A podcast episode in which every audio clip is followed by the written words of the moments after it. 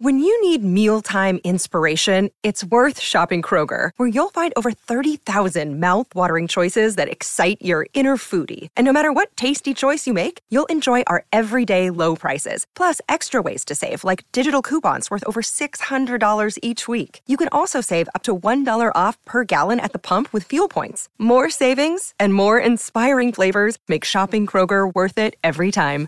Kroger, fresh for everyone. Fuel restrictions apply.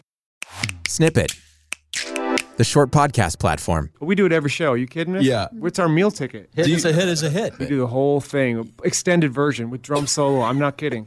Let's give it. One, two, three. Yes. Oh, that's the wrong key. Oh boy.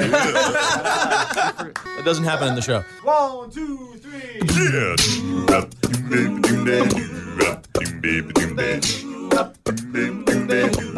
Bow. She sneaks around the world from Kiev to Carolina. She's a sticky finger filter from Berlin down to Belize. She'll take you for a ride on a slow boat to China. Tell me where in the world is Carmen Sandiego.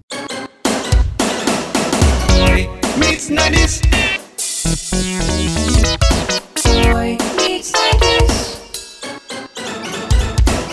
Today on the show, we'll go back in time to when singing together as a group of men wasn't quite cool yet. It was rockapella that started the acapella craze because they were the house band on the show Where in the World is Carmen Sandiego?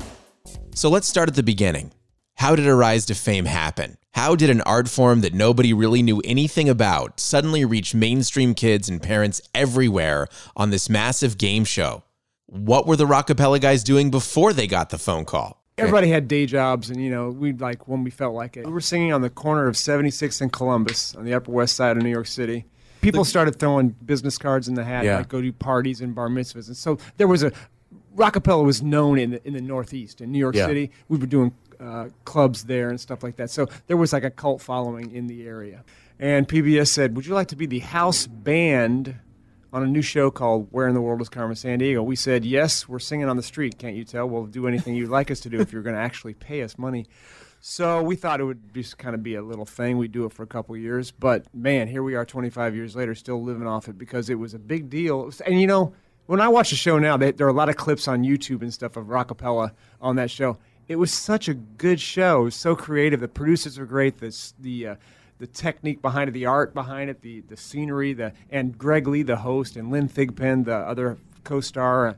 It was such a well done series. You don't see that many kind of shows like that. Educational, but also really fun and well done. So it's probably been a while since you've tried to find that mysterious wide brimmed hat wearing woman somewhere on planet Earth. So let's remind you Carmen Sandiego was a computer game first, where you play a detective who's trying to capture and thwart the vile ringleader, Carmen Sandiego. It focused on teaching you geography, but later branched out into history, math, English, and other subjects.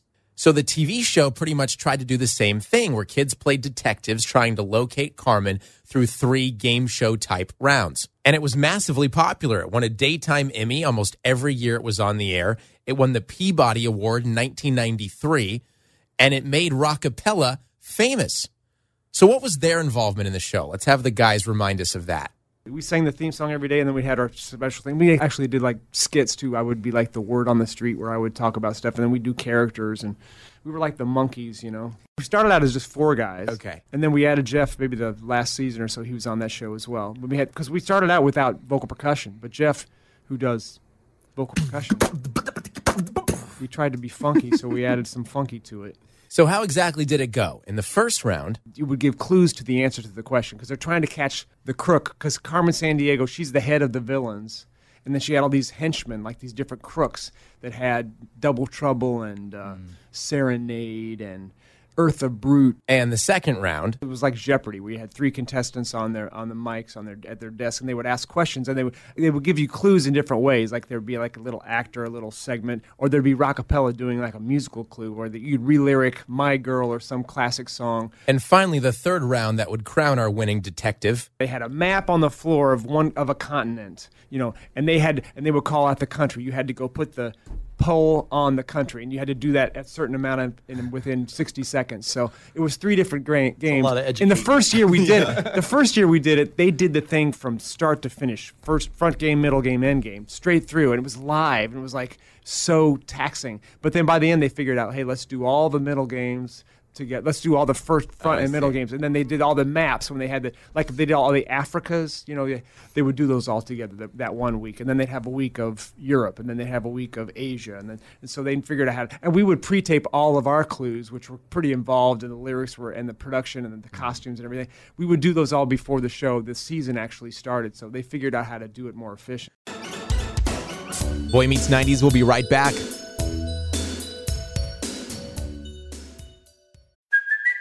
It's Kaley Cuoco for Priceline. Ready to go to your happy place for a happy price? Well, why didn't you say so? Just download the Priceline app right now and save up to 60% on hotels. So, whether it's Cousin Kevin's Kazoo concert in Kansas City, go Kevin, or Becky's Bachelorette Bash in Bermuda, you never have to miss a trip ever again. So, download the Priceline app today. Your savings are waiting. Go to your happy place for a happy price. Go to your happy price, Priceline. So somehow, more than 20 years later, Carmen Sandiego remains a household name. In fact, I even remember the parodies of Carmen Sandiego where they tried to find the Today Show host, Matt Lauer, on some mystery country on the planet. It permeated pop culture and it still is well known. What made that show so memorable? What made it so special? Was in front of children every day after school. Was that a fair statement? It seems like- Absolutely. like late there, were, there weren't so many channels then too, and and as well, you know, Rockapella hit right when the internet started. I mean, when the email and and people started getting on, consumers were on the internet. Yeah. So we've always had this really savvy computer fan base.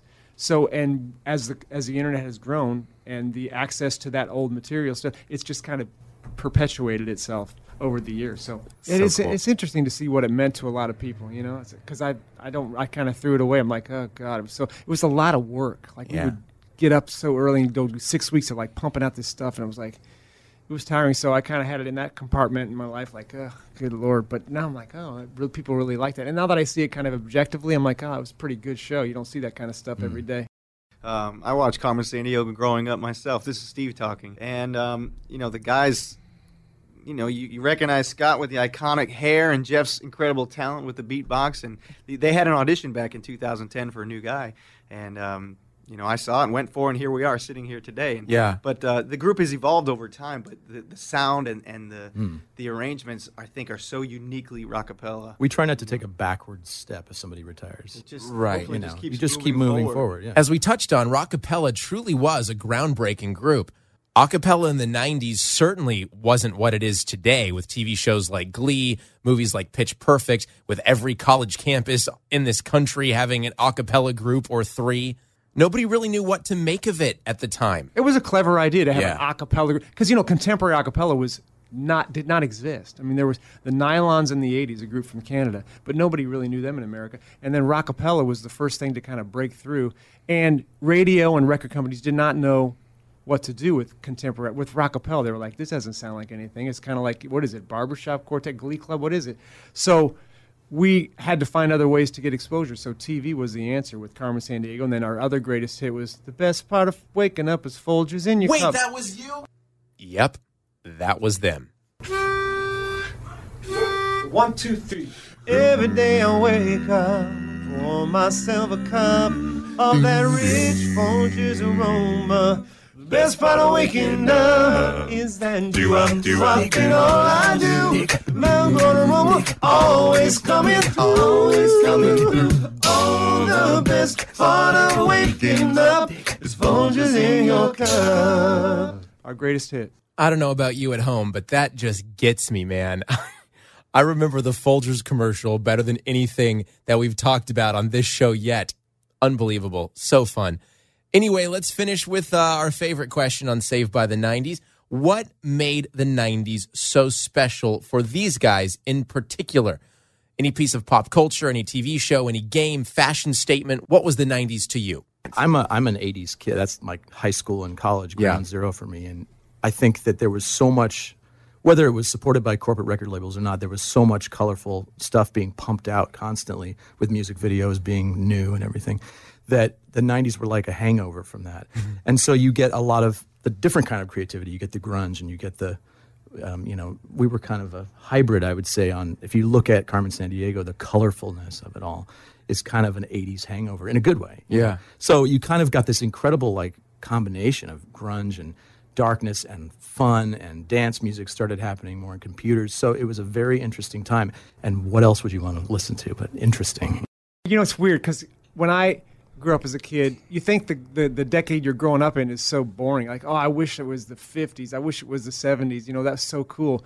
But it doesn't get, it gets kind of like packaged later on. Like, it takes about 20, 30 years, and then that decade gets packaged. Like, I'm like, what was interesting about the 90s? Because you're living every day. Sure. So you're not even thinking about, would this be memorable in 25 years? But Right. it's funny now you see Nirvana and you see Carmen San Yeah. Diego and you see stuff like that. that you're Two things I creative. often put in the same sentence, yeah, by the you- way. always.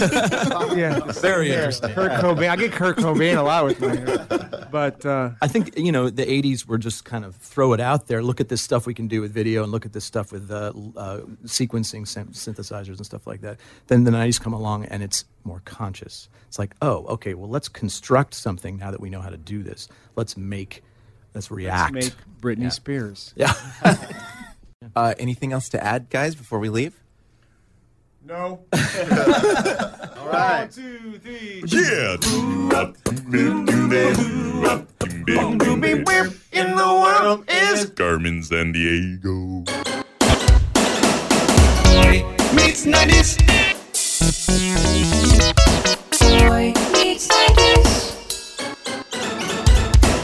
This has been another episode of Boy Meets 90s, reliving 90s and early 2000s nostalgia with me, Tyler Russell. Editing and audio design from Steph Weaver Weinberg. Find more short original shows at snippet.fm.